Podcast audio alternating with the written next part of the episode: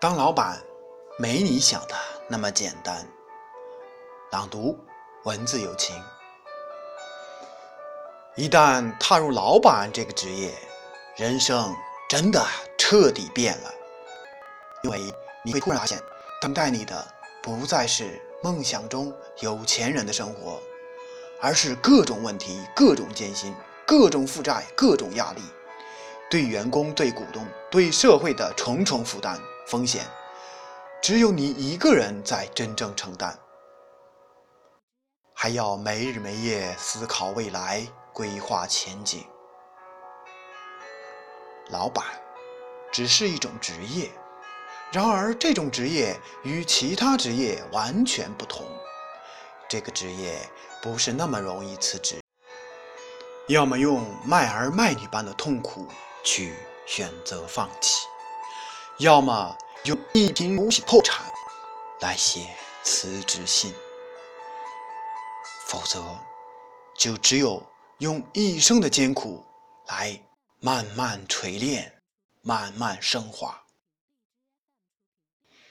老板是最没有门槛的职业。一个小店的掌柜，每天起早贪黑，忙到忘了吃饭。忘了喝水，忘了生病，忘了恋爱，不停的计算，不停的计较，辛苦了一年，才发现依然是在生死线上挣扎，赚到的只是老板的虚名与积压的货品。老板又是最尴尬的职业。一个上市公司的董事长，忙于贷款，忙于融资，忙于扩张，忙于把企业做大，结果是资金越来越紧张。于是才发现，做企业不是种粮食，绝非摊子铺得越大，收获就越丰盛。在企业经营中，老板永远奔波于各种规模的差钱状态。招商、私募、风投、并购、IPO，一个看似高深的商业名词背后，道出了企业差钱的真相。现实生活中，老板往往是最没钱的人群，不停负债，资产不停的增加，自己真正拥有的现金永远紧张而拮据。老板。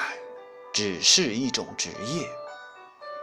中国的老板更在重压与风险下前行。百分之七十六的中国大陆商业领导人感觉紧张有压力，其比例为全球最高。阿玛尼装点下的光鲜外表之下，有着山寨工厂一样不安的灵魂。他们要用太多的精力去应付与处理各种问题，而一旦有所失手，英雄落难，便会有太多声音指指点点。人们似乎很乐意看到老板的败落，社会集体意识的矛盾中，一边集体唾骂老板的为富不仁，一边努力挤上那条让自己痛恨的捷径。给自己贴上那个令人痛恨的老板标签。老板不等于有钱人，并非当了老板钱就会漫天落下。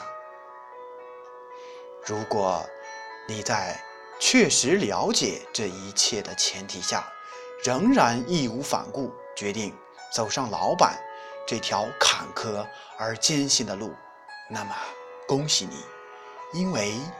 选择了这个目标的同时，你也选择了一份勇敢和责任。